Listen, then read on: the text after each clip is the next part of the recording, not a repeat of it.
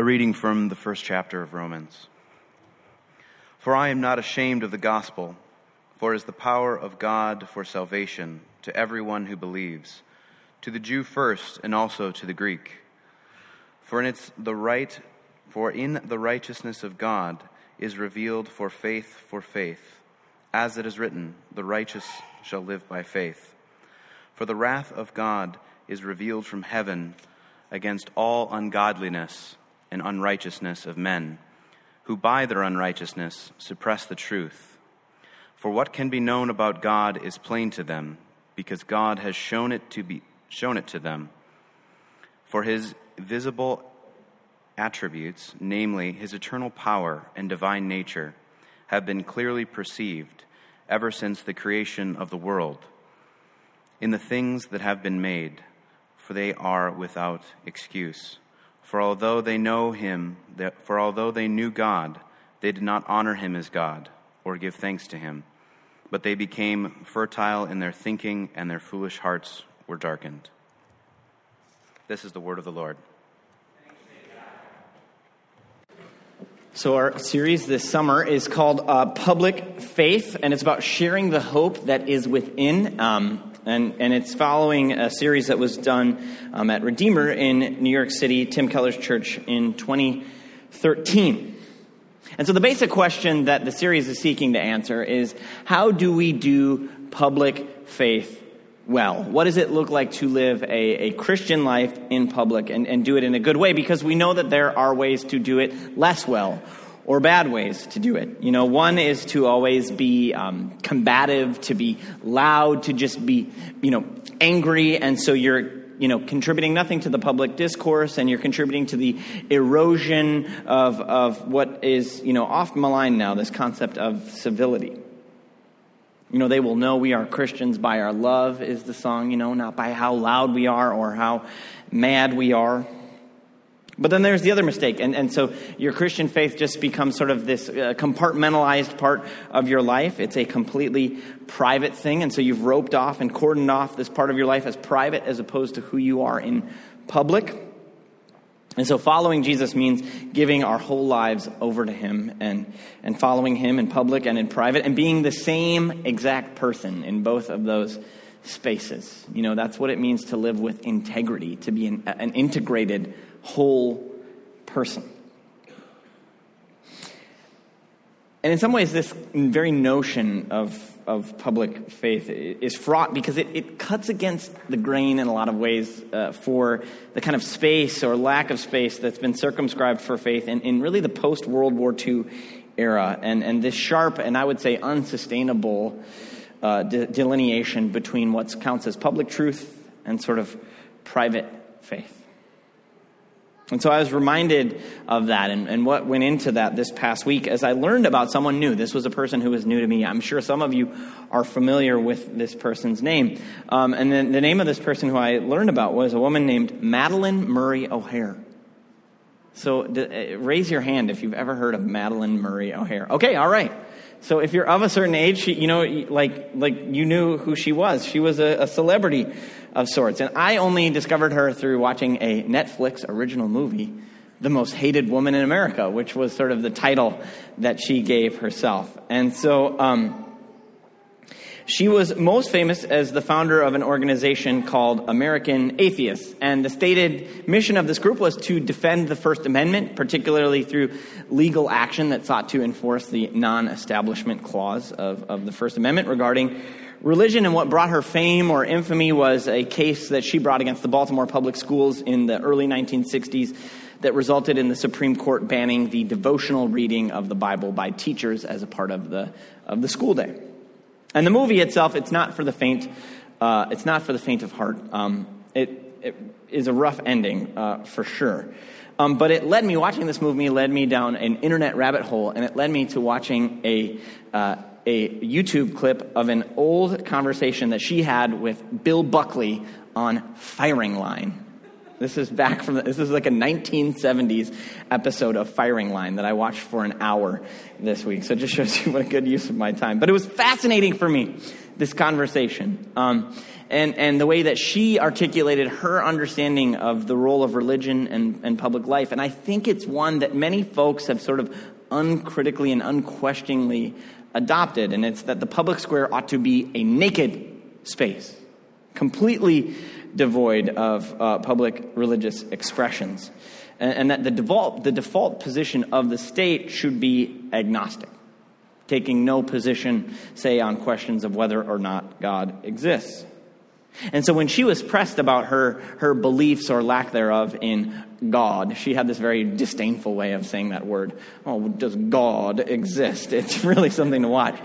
Um, but she said, well, the very concept to her was just, she said, it's a meaningless question. It's utterly incoherent. What might even be contained in the meaning of that word? It doesn't make any sense to me. It was, she claimed that the very question of God's existence to her was meaningless. It was absurd. And then we contrast that with what we read in the Apostle Paul in Romans this morning. So, you know, kind of a default position, a default cultural position for us now is does God exist? Who can know?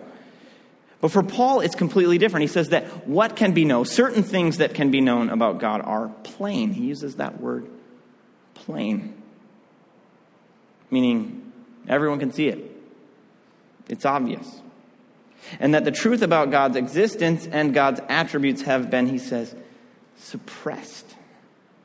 And so I want us to look at a couple things this morning. What we can know about God, according to Paul, from creation, but also what we can't know and needs to be revealed. So, what we can know and what we can't. So, first, what we can know. Paul says in verses 19 to 20, what may be known about God is plain to them because God has made it plain to them. For since the creation of the world, God's invisible qualities, his eternal power and divine nature, have been clearly seen, being understood from what has been made, so that people are without excuse. And so, Paul's point that he's leading up to is that when it comes to our standing before God, everyone, Gentile and Jew alike, are, are all without excuse. Because he's leading up to in Romans 3, where he says, All have sinned and fallen short of the glory of God. So, humanity in toto, he's saying everyone is in the same predicament uh, before God. We're all worthy of God's condemnation, but since our predicament is the same, so is the solution Jesus Christ, crucified and risen. And so, Paul's point here is that there are certain things about God that are accessible in light of the fact of creation. And we're entering here the realm of what's often called natural theology the things that we can know about God simply by looking at creation without recourse to sort of what's called special divine revelation. And Paul says the things that can be known about God are God's eternal power and divine nature. And what exactly that means is puzzling, but for sure we can say some things standing on solid ground. And so, first of all, what, what should be clear to us all from looking at creation is that we are not God. We didn't make any of this. And so, whatever sort of God complex we might have, we can be very quickly disabused of. Contra the ancient sophist uh, Protagoras, who said, Man is the measure of all things. We say, no, nothing ex- ultimately exists because of human beings or because of anything within creation itself. So we can know from creation that God is other than creation. God is God, and we are not. And the second thing that we can know is, is, that our existence is utterly gratuitous. In the strictest meaning of that word, meaning it's sheerly and, sheerly and completely unnecessary. None of this stuff had to be here, including you or me. We don't need to be here for God to be God, and the reason that there is something rather than nothing is a sheer act of grace. And the appropriate response to grace is gratitude and gratitude expressed towards God takes the form of worship. And so, while one might be agnostic about the identity of the Creator, it is unnatural, according to Paul, to be agnostic about God's existence and to what we owe our Creator. And in order to not believe in God, in our contemporary context. In order to be a pure materialist, there are several things that you have to believe. And this is the point that gets made time and time again that if you don't believe in something, you don't believe in it because you believe in other things. You have other positive beliefs that you hold. So every statement of faith is a statement of not faith in something else. And so, in order to hold to the true materialist position, you have to believe that nothing produced everything, that non life, inorganic matter, gave rise to life, organic matter, that randomness produced a fine tuned order, that, that, that unconscious material produced consciousness, and that non reason produced reason. And when we're thinking along the same lines as Paul, he says to believe all of these things is an indication of the human inclination to suppress the truth. So when it comes to public faith, it makes no sense to pretend to share in a false agnosticism, but to hold clearly that the alternative to belief in some kind of creator is literally, and I mean literally, literally, unbelievable. Contra the materialist, the, human situation is more akin to one described by the late Antony Flew who was a famous British skeptic who abandoned his atheism for a kind of theism, a sort of God of the philosophers, before the end of his life. And in describing our condition, he offered the following parable, which I think is really interesting and helpful. He says Imagine that a satellite phone is washed ashore on a remote island inhabited by a people that has never had contact with modern civilization. The natives play with the numbers on the dial pad and hear different voices upon hitting certain sequences. And they assume at first that it's the device that makes the noises. Some of the cleverer natives, the scientists of the tribe, assemble an exact replica and hit the numbers again. They hear the voices again. The conclusion seems obvious to them. This particular combination of crystals, metals, and chemicals produces what seems like human voices. And this means that the voices are simply properties of the device. But the tribal sage summons the scientist for a discussion. He has thought long and hard on the matter and has reached the following conclusion The voices coming through the instrument must be coming from people like themselves, people who are living and conscious and speaking in another language. Instead of assuming the voices are simply properties of the handset, they should investigate the possibility that through some mysterious communication network, they are in touch with other humans. Perhaps further study along these lines could lead to greater understanding of the world beyond their island. But the scientists simply laugh and say, Look, when we damage the instrument, the voices stop coming. So there obviously is nothing more than sounds being produced by a unique combination of lithium and printed circuit boards and light emitting diodes. There is no reason for us to give into the notion that there is no creator out there trying to communicate with us. In fact, evidence for such a creator is everywhere. But are we willing to listen? Or have we lost our sense of imagination? Right, so uh, there are things that we can know about God that are available to everyone, but there are also things that we can't know about God just by looking at creation. To pick up on the parable, it's not simply enough to know that there is another voice on the end of the line and that shows that someone else exists, but it's essential to listen to what that voice is saying, what it's trying to tell us.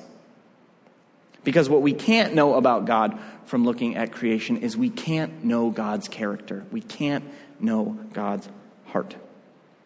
For that, we need something else, and that something else is the gospel. Paul says in, in verses 16 to 17, he says, For I am not ashamed of the gospel, because it's the power of God that brings salvation to everyone who believes, first to the Jew, then to the Gentile. For in the gospel, the righteousness of God is revealed a righteousness that is by faith from first to last, just as it is written, the righteous will live by faith. And so the announcement of the gospel isn't simply sharing a religious message. It contains the very power of God to save. And Paul had found through experience of his life the countless times he had gotten up and told people about Jesus, crucified and risen, that something strange happened when he did that. That when he shared that message, that, that same new world which he was declaring started when Jesus died and rose again was coming again to fresh life in, in the hearts and the minds and the lives of the people who were hearing this message. And this message saved by bringing about faith, ultimate trust in the truth of this message and the trustworthiness of the God that it revealed, who was so much more than a blind force or a vague higher power or some kind of unmoved mover. But this God has a name, Abba, Father, and this God has a face, the face of Jesus Christ, and this God has a continuing power and presence, the Holy Spirit, who is God with us now. And when this gospel is announced, we learn about the character of God. Paul says that in this message, the righteousness of God is revealed. Another way to translate it is the justice of God is revealed. And what exactly does this phrase mean? It's, it's debated. Is this a, something about God's own character, is this some kind of righteous status that is given to human beings? You know, and, and I think it's a, it's a not a either or, but a both and. But I think here the emphasis is upon revealing God's own character. And Paul's point is this when the gospel is announced, we learn God's solution to our problem. That Jesus' life, death, and resurrection are the way that God has chosen to make this crooked world straight, to right what is wrong, to heal what is broken, to redress injustice. And so the gospel reveals that what is at the beating heart of the universe is sacrificial, redemptive love. And that's the message that's communicated to us. And that's how we can go beyond, you know, knowing about God in the sense that everyone can, you know, that this God exists and we're not this God and this God is powerful to knowing God in the sense of personal knowledge. The kind of knowledge that is at the heart of each and every relationship. You know, it's one thing to know about someone. We know about all kinds of people in this world. But it's something else to know someone, to know who they are, what they love, what they fear, what they care about. And Paul is saying we can have one kind of knowledge about, but through the gospel, we have knowledge of personal knowledge. And that's the voice that we have to share in public that this is the God, right? Whom we pledge that our nation is under, and in whom our currency declares we trust. This is the God who Martin Luther King Jr. said bends the long arc of history towards justice and righteousness. It's not a generic God who does that. It's not a God as I've come to understand him who does that. It's the triune God whom we've come to know through the preaching of the gospel who does that. A God whose common grace is poured out for us to work for the common good. And the good news is that we can know not just that this God exists, but that this God exists and this God is for us and this God is for the world. And so Paul's message is this you want to know that God exists? Look around. And you want to know who this God is? Look at Jesus. And you want to make this God knows, known, share the good news without shame in words and actions. And live from first to last by faith.